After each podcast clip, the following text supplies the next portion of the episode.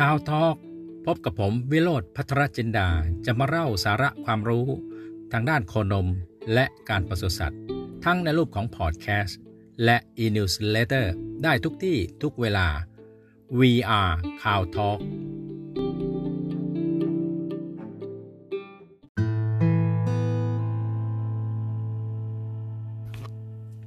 สวัสดีครับทุกท่าน วันนี้ก็มาพบกับผม ผมจะมาเล่า เรื่องของการจัดการลูกโคแรกเกิด ไปจนถึงระยะหย่านม ท่านทราบไหมครับว่าในทุกวันนี้นี่อัตราการตายของโคในวงจรระบบการเลี้ยงโคนมเนี่ยสูงสุดในในชุดหรือในระยะไหนของของชีวิตโคคำตอบก็คงหนีไม่พ้นในระยะที่เป็นลูกโคคลอดใหม่ถึงหย่านม แล้วก็แม่โคในระยะรีดนมช่วงแรกนะครับ ก็คือเป็นเรื่องของแม่กับลูก นั่นแหละ คือระยะที่ไม่ลูกก็แม่มีอัตราการตายสูงสุดในวงจรของการเลี้ยงวัวนม วันนี้เราจะลดอุบัติการได้ยังไงนะครับ แน่นอนนะครับแม่โคคลอดใหม่เนี่ยเขาก็จะให้น้ำนมเหลืองเป็นระยะ 5-7 วัน ซึ่งเป็นนมที่ดีที่สุด มีภูมิคุ้มกันสูงสุด อันนี้เราจะต้องรีดออกมาให้ลูกวัวกินนะครับ ยังไงก็ตามเพื่อจะเป็นการลดการตายของแม่วัว เราก็ต้องอมีการแยกคัดแยกแม่โค ในระยะก่อนคลอดประมาณ 21 วันถึง 1 เดือน ออกมาเลี้ยงดูแลเป็นพิเศษและให้อาหารโครีดนมเข้าไปกินเพื่อปรับสภาพกระเพาะ ปรับสภาพจุลินทรีย์อย่างที่ผมเคยพูดถึงการจัดการในระยะวัวก่อนคลอดนะครับอย่างไรก็ตามในแม่วัวก่อนคลอดเนี่ยพูดนิดนึงก็คือว่า เพื่อป้องกันปัญหาในเรื่องของเต้านมอักเสบและลกค้าง เพราะนั้นพอวัวคลอดใหม่เนี่ยเราต้องดูการรีดนมให้หมดเต้า ใช้ชุดรีดเครื่องรีดให้ถูกต้องและและสะอาด แต่ในวัวที่คลอดลูกไปแล้ว สิ่งที่เราลืมอยู่เรื่อย ๆ คือกลับมาเช็คลกค้างนะหรือมดลูกเป็นหนองมดลูกอักเสบอย่างน้อยที่สุดก็คือภายในรอบ 7 วันหลังจากคลอดลูก เราต้องกลับมาดูเขานะครับ ว่าเขามีปัญหาเรื่องมดลูกอักเสบไหมนะครับ หรือมีปัญหาโรคค้างไหมที่จะต้องเรียกสัตวแพทย์เข้ามาดูแลเพื่อการจัดการต่อไป นั่นนั่นคือชุดที่ 1 คือ 7 วันหลังคลอดนี่ต้องดูแล ในวันที่คลอดใหม่นะอยากแนะนำให้สมาชิกผู้เลี้ยงโคทุกท่านกรอกยาถ่ายพยาธิแล้วก็ให้วิตามินชนิดฉีดนะครับ ทั้งในรูปของ ADE ซิลิเนียมนะ ถ้าท่านหาได้ครบก็สุดยอดนะครับ ADE ซิลิเนียมร่วมกับการถ่ายพยาธิในแม่วัวนะฮะในแม่วัว ในยะก่อนและหลังคลอดนะครับ อันนี้น่าจะให้นะครับเพื่อเพื่อให้แม่และลูกแข็งแรง ทีนี้พอลูกคลอดออกมาแล้วนะครับ พอลูกคลอดออกมาแล้วเนี่ยปกติเราจะพบว่าระยะ ลูกที่คลอดออกมาเนี่ยจะมีอัตราการตายสูงถึง มากกว่า 5%นะครับ เพราะนั้นเราต้องควบคุมอย่าให้มันเกิน 5%ร้อยหนึ่งก็ร้อยตัวคลอดออกมาร้อยตัวก็อย่าให้มันตายเกิน 5 ตัวนะครับ ถ้าตายเกินก็แสดงว่าการจัดการเราไม่ได้ไม่ได้มาตรฐานนะครับ ทีนี้ลูกโคที่คลอดออกมาในครั้งแรกเนี่ยนะครับ เราก็จะคัดแยกนะครับ คัดแยกขึ้นกรงเดี่ยวนะครับขึ้นกรงเดี่ยว ถ้าท่านใดอยู่ในกรงยกพื้นกรงเดี่ยวยกพื้นนะครับ เป็นตัวตัวเลี้ยงเป็นตัวตัวเนี่ย อันนี้ก็เป็นวิธีที่เหมาะสมกับประเทศไทย ถ้าท่านใดที่เป็นกรงเดียวเหมือนกัน แต่เลี้ยงอยู่กับพื้นต้องระวังความชื้นแฉะนะครับ ซึ่งจะทำให้ลูกวัวมีปัญหาทั้งในเรื่องของปอดบวม และก็ทั้งในเรื่องของปอดบวม แล้วก็สะดืออักเสบนะในช่วงในช่วงแรกนะครับ เราจะเลี้ยงลูกโคในกรงจนแข็งแรงนะครับ ทีนี้เรามีการจัดการอะไรบ้างนะครับ ลูกโคแรกเกิดเนี่ยหลักการง่ายๆนะครับ ท่านต้องให้กินนมน้ำเหลือง นมน้ำเหลืองนะครับ2กิโลภายใน 2 ชั่วโมง อันนี้ผมผมผมคิดสูตรง่ายๆ ขึ้นมาให้ท่านเป็นเรียนรู้รักจำนะครับ คือให้กินนมน้ำเหลือง ให้ได้ 2 กิโลภายใน 2 ชั่วโมง เพราะว่า 2 กิโลเนี่ยลูกโคจะท่านจะป้อนกี่ครั้งก็แล้วแต่นะภายใน 2 ชั่วโมง เพื่อให้มันได้ 2 กิโล ในนมมื้อแรก เราเรียกว่านมมื้อแรก เพราะว่า 2 กิโลน้ำนมเนี่ยจะทำให้ลูกโคเนี่ยมีภูมิคุ้มกันต่อโรคได้พอเพียง แล้วทำไม 2 ชั่วโมง 2 ชั่วโมงก็เพราะว่าภายใน 2 ชั่วโมงเนี่ยผนังกระเพาะและลำไส้ลูกโคเนี่ยจะสามารถดูดซึมภูมิคุ้มกันได้มีประสิทธิภาพที่สุดฟังให้ดีนะครับ ภายใน 2 ชั่วโมงเนี่ยผนังกระเพาะและลำไส้ของลูกโคเนี่ย จะมีความสามารถในการดูดซึมภูมิคุ้มกันไอจีต่างๆในอิมมูโนโกลบูรินเนี่ยเข้าไปสู่ร่างกายในกระแสเลือดได้อย่างมีประสิทธิภาพที่สุด คิดดูนะครับลูกโคท่อคลอดตอนเช้า และท่านให้กินนมน้ำเหลืองภาคบ่ายเนี่ยลูกโคนี้จะเจ็บป่วยได้ง่ายนะนำมาถึงการสูญเสียการตายในที่สุดอย่างมากนะครับเพราะนั้น2กิโลนมน้ำเหลืองภายใน 2 ชั่วโมง ลูกโคคอดใหม่จะต้องอพ่นหรือทาทิ้งเจอนะครับในช่วงใหม่ก็อย่างน้อยก็วันละสองครั้งเช้าเย็น หรือจนสะดือแห้งแหละครับทำไปจนสะดือแห้งนะครับ ถ้าในฤดูร้อนนะครับ ถ้าในฤดูร้อนก็ต้องวางน้ำสะอาดให้มีกินตลอดเวลา ถ้าในฤดูหนาวนะครับลูกโคคลอดใหม่เนี่ยไม่มีแม่ช่วยดูเนี่ยก็ต้องใช้ฟางแห้งนะครับ หรือกกไฟนะครับฟางแห้งรองพื้น หรือก็กกไฟเหมือน เหมือนแม่หมูลูกปูนะครับ เพื่อให้ความอบอุ่นในลูกโคที่เกิดใน 7 วันแรกนะฮะจะลดอัตราการตายได้ แต่ขอเน้นนะครับลูกโคลูกโคที่เกิดใหม่ที่อยู่ในกรงเดี่ยวเนี่ยไม่ว่าท่านจะใส่พื้นยางนะครับหรือพื้นที่เป็นฟางนะครับ จะต้องแห้งและสะอาด ถ้าใส่ฟางถ้าเห็นว่าฟางชื้นแฉะและฟางสกปรกด้วยขี้เยี่ยวเนี่ย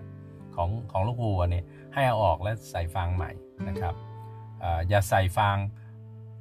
หลายคนเนี่ยเอาง่ายเขาว่าใส่ฟางไปครั้งเดียวแล้วเอาลูกโคใส่เข้าไป รอจนว่าหนึ่งเดือน 2 เดือนมันหย่าถึงออกอย่างเงี้ยฟางที่ชื้นแฉะจะทำให้ลูกโคเป็นเสดือกเสบและปอดบวมนะครับ พื้นยางก็หมั่นล้างทำความสะอาด และเป่าให้แห้งและให้แห้งนะครับนะฮะเพราะเพราะจะทำอย่าให้น้ำกักขังเพื่อให้มีปัญหาของเสดือกเสบและปอดบวมนะครับ ทีนี้ต่อมาในของของของลูกโคนะครับ ลำดับลำดับของการให้กินนม เมื่อกี้เราบอกว่าลูกโคเกิดใหม่เนี่ยจะต้องกินนมเหลือง เป็นระยะเวลา 5-7 วันนะ5-7วัน ไม่ต้องไปกลัวเปลืองนะครับ5-7วันแรกนี่ให้กินนมนมน้ำเหลืองไปเต็มที่เลยนะครับ ไปเต็มที่ถ้าเขากินหมดเราก็เพิ่มขึ้นหลักการง่าย ๆนะครับ แต่นี้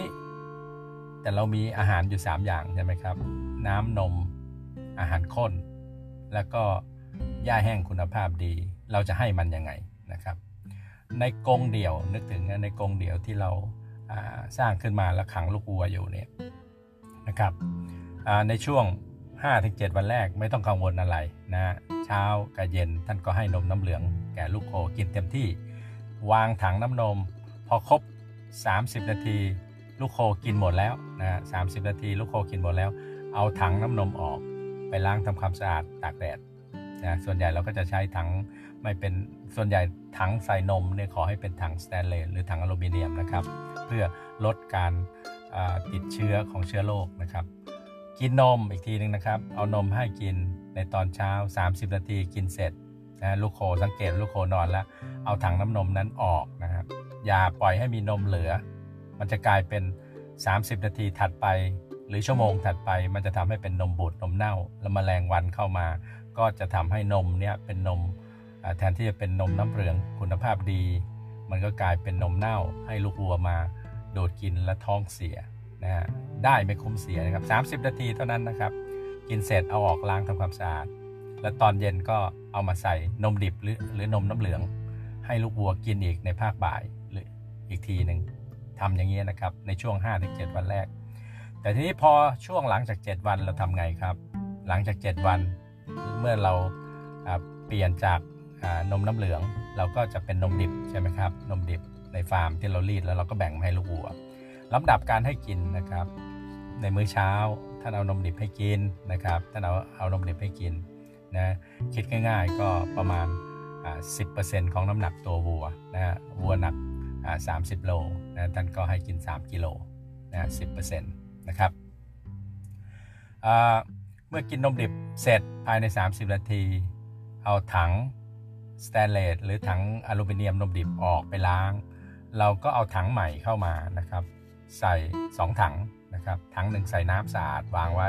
อีกถังหนึ่งใส่อาหารข้นประมาณ 1-2กำมือนะใส่อาหารข้นประมาณ 1-2กำมือ แล้วฝึกให้ลูกโคหัดกินอาหารข้นนะครับ โดยการเอามือเรานี่แหละนะครับจับนมหน่อยนึงจับจับนมนมน้ำเหลืองหรือนมดิบที่ที่อยู่ในรอยต่อตรงนั้น แล้วก็ แฉะแล้วก็เอามาจับอาหารข้นแล้วก็ป้ายปากของวัว ให้เขาคุ้นทั้งกลิ่นนม แล้วก็กลิ่นอาหารข้นสักพักเราก็ฝึกโดยเอาอาหารข้นใส่ปากของวัวให้กินให้เขาคุ้นชินนะครับ เมื่ออทำไมเราต้องฝึกนะครับ นอกจากเราฝึกให้ลูกวัวกินกินนมเป็นเราต้องฝึกลูกวัวให้กินอาหารข้นเป็นเพราะว่าอาหารข้นเนี่ยนะซื้อมาไม่ว่าจะราคาเท่าไหร่ก็แล้วแต่เทียบกับน้ำนมและอาหารข้นราคาถูกกว่านะครับ เมื่อกินได้โปรตีนพลังงานเท่ากันเนี่ยอาหารข้นก็ยังมีราคาถูกกว่า เพราะฉะนั้นเราต้องฝึกให้ลูกวัวเนี่ยกินอาหารข้นนะฝึกกินอาหารข้นให้เร็วที่สุดนะฝึกให้กินอาหารข้นให้ให้เร็วที่สุดเพื่อประหยัดเราจะได้เอานมดิบเนี่ยลดลงลดลง ทีนี้พอลูกโคกินอาหารข้นได้ได้ในระยะช่วงวันที่ 7 8 9 10 อาจจะกินได้ประมาณสักประมาณ 1กำมือร้อยกรัม 200 กรัมท่านก็เริ่มลดนมดิบ ที่ให้กินในแต่ละวันในแต่ละมื้อเช้าเย็นลง เราต้องลดนะครับ ให้กินเยอะไม่ถ้าเรายังให้กินเยอะอยู่มันก็จะไม่กินอาหารข้นเพราะนั้นเมื่ออสมมุติว่าตอนเช้าท่านให้ให้นมดิบ 2 กิโลบ่ายให้ 2 กิโลนะครับท่านก็เมื่อเริ่มวางอาหารข้นท่านก็ลดเหลือเช้ากิโลครึ่งบ่ายกิโลครึ่ง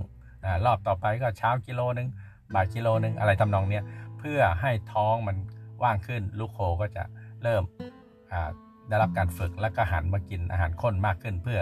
ชดเชยความต้องการโปรตีนพลังงาน เราต้องฝึกให้ลูกโคกินอาหารข้นให้เร็วที่สุดนะครับนะฮะเพราะว่ายังไงฮะอาหารข้นกับนมอย่างที่ผมเรียนเมื่อกี้นี้ว่าน้ำนมเนี่ยหลัง 30 นาที แล้วก็มีโอกาสที่จะบูดเน่าโดยเฉพาะหน้าร้อนเนี่ยนะบูดเน่าแมลงวันตอมก็ลูกโคจะสุขภาพไม่ดี แต่อาหารข้นเป็นสิ่งที่แห้งนะเราสามารถวางไว้ได้ทั้งวันอะกลับมาใหม่นะครับ กินนมดิบเสร็จ เอานมดิบออกไปล้างเอาถังนมดิบออกไปล้าง เราก็เอาถังอลูมิเนียมใส่น้ำสะอาดมาใบหนึ่งวาง แล้วถังอลูมิเนียมอีกใบหนึ่งใส่อาหารข้นวางนะเราก็ใส่ไปเรื่อย ถ้าใส่หนึ่งกำมือกินหมด เราก็ใส่อาหารข้นสองกำมืออาหารข้นสามกำมือเพิ่มไปอย่างนี้เรื่อยๆนะครับเราก็จะพบว่าลูกวัวกินอาหารข้นมากขึ้นมากขึ้นนะเราอย่าใส่อาหารข้นไปแบบกิน 2 วันนะครับ มันก็จะ ท้องเสียเหมือนกันอาหารก็จะเสียนะครับ เพราะว่าลูกวัวก็จะกินน้ำแล้วก็หันมากินอาหารข้นทำให้การทำให้อาหารข้นเปียกแฉะบูดเน่าได้อีกเหมือนกันนะต้องระวังในเรื่องพวกนี้นะครับ ทีนี้อันนี้ในเรื่องของลำดับการก็จะสังเกตว่า 7 วันแรกกินนมน้ำเหลือง หลังจากวันที่ 7 ก็ฝึกให้กินอาหารข้นกับน้ำสะอาดทีนี้ต่อมานะครับทำไมอาหารข้นกับน้ำอาหารข้นกับกับหญ้าเนี่ยนะเราจะให้ตอนไหน นะครับเมื่อกี้ให้อาหารข้นภายในช่วง 7 วันแรก หญ้าสดคุณภาพดีเราก็เริ่มเริ่มอาจจะเริ่มได้ในวันที่ 7 หรือวันที่ 10นะหลังคลอดเนี่ยเราก็เอาหญ้าแห้งคุณภาพดี ใส่เข้าไปให้ลูกวัวกินได้ สามารถกินได้ตลอดเวลานะครับนะอย่าไปเอาฟางนะครับ อย่าไปเอาฟางนะครับ ต้องเอาหญ้าแห้งคุณภาพดีนะเพราะลูกวัวเกิดใหม่เนี่ยมีมีจำนวนไม่มาก เพราะฉะนั้นเราก็ เราก็ทำหญ้าแห้งใช้เองในฟาร์มก็ได้นะครับ เอาตัดแล้วมาตากนะครับนะตัดตากแล้วก็เอามาเก็บไว้ให้รอให้ลูกวัวที่เกิดใหม่กินแค่นั้นเองนะครับผมว่าไม่น่าจะลำบาก แต่ให้ความใส่ใจมันนิดนึงลูกวัวจะรอดตายมากขึ้น และแข็งแรงมากขึ้น เรามาดูอีกนิดนึงนะครับ ความสำคัญของอาหารข้นกับหญ้าแห้งนะครับ อาหารข้นเนี่ยเราต้องการฝึกให้เขากินให้เร็วที่สุด เพราะเพราะอะไรฮะเพราะอาหารข้นเนี่ยโปรตีนพลังงานสูงนะครับ มันจะช่วยกระตุ้นการเจริญของ เซลล์ผนังกระเพาะนะเซลล์ผนังกระเพาะให้เพิ่มจำนวนมากขึ้น กระเพาะก็จะพัฒนาจากหนึ่งหนึ่งส่วนกลายกลายมาอีก 3 ส่วนที่เราเรียกเล่นๆ หรือเราเรียกกันแบบติดปากว่าเปลี่ยนจากกระเพาะอะโบมาซัมก็เป็นเล็กติคูลัมลูเมนนะครับแล้วก็อะโบมาซัมแล้วก็กระเพาะแล้วก็โอมาซัมนะครับทีนี้ ประเด็นก็คือว่าเป็นสี่กระเพาะถูกไหมครับ เป็นสี่กระเพาะนะจากเราต้องการที่จะกระตุ้นให้ลูกวัวเนี่ยนะมีพัฒนาการของกระเพาะ อาหารข้นนะครับ อาหารข้นอีกทีหนึ่งนะครับ ช่วยกระตุ้นการเจริญเติบโต ช่วยกระตุ้นการเจริญเติบโตของผนังเซลล์นะแต่หญ้าแห้งล่ะครับหญ้าแห้งคุณภาพดี คุณภาพดีมันก็จะได้กินย่อยง่ายนะครับ แต่ คุณสมบัติของหญ้าแห้งเนี่ยจะช่วยกระตุ้นกระเพาะนะให้มันขยายตัวอีก 3 ส่วนขึ้นมาได้ง่ายนะครับเพราะฉะนั้นเราต้องการให้ลูกวัวมีพัฒนาการของกระเพาะนอกเหนือจากกระเพาะจริง คือส่วนของอะโบมาซลนะให้เพิ่มขึ้นอีก 3 ส่วนที่เป็นส่วนของกระเพาะหมักกระเพาะลูเมน กระเพาะเล็กติคูลัม นะแล้วก็โอมาซัมอีก 3 ส่วนให้พัฒนาขึ้นมาให้เร็ว เพื่อให้เขาสามารถกินอาหารหยาบได้ได้มากขึ้นเร็วขึ้นวัวก็จะเจริญเติบโตได้อย่างรวดเร็วนะทิกนะครับอาอาหารข้นกระตุ้นการเจริญเติบโตของเซลล์ส่วนหญ้าแห้งก็จะกระตุ้นกระเพาะให้ขยายขนาดมากขึ้นนะครับเราจะหย่านมเมื่อไหร่นะนี่เขาเป็นคำถามนะครับ ถ้าท่านให้กินแบบที่ผมว่ากระตุ้น การกินอาหารข้น ถ้าท่านสามารถฝึกให้ลูกโคกินอาหารข้นได้อย่างน้อยนะครับ อย่างน้อย 0.7 นะ 0.7 กิโลต่อตัวต่อวัน เป็นระยะเวลา 3 วันติดต่อกันท่านหย่านมได้เลย